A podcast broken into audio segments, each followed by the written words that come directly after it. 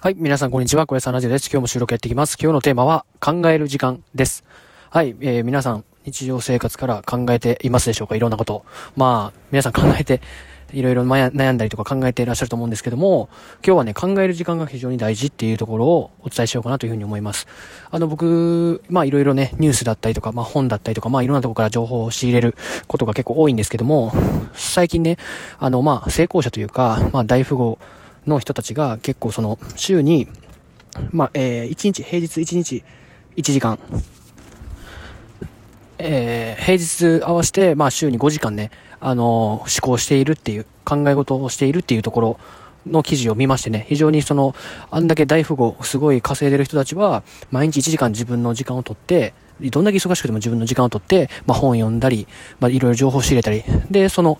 中でね、自分の考えを巡らせたりとか、あの、自分を自分と向き合う時間というか、自分の考えを整理する時間とか、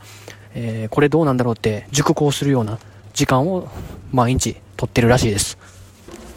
で、かの有名なあの投資家のウォーレン・バフェットさんも、そのアメリカの実業家は、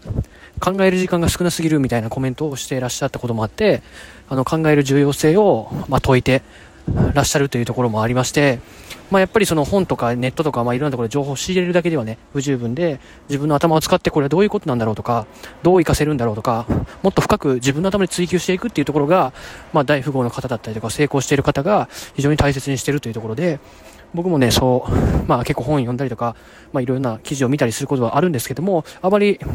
自分の頭でそれ以上に深掘りというかね、こう考えれてなかったなというふうに、えー、思いますんで、これからはね、しっかりこう、情報を仕入れながらも自分の考えを確立していくというかね、熟考して、その物事を他に、他に汎用というかね、転用できるようなフレームワークというか、そういうものを作っていけるようにね、えー、これから僕も熟考というか考える時間をしっかり1日30分でも1時間でも設けたいというふうに、えー、思いました。はい、てなことで今日はね、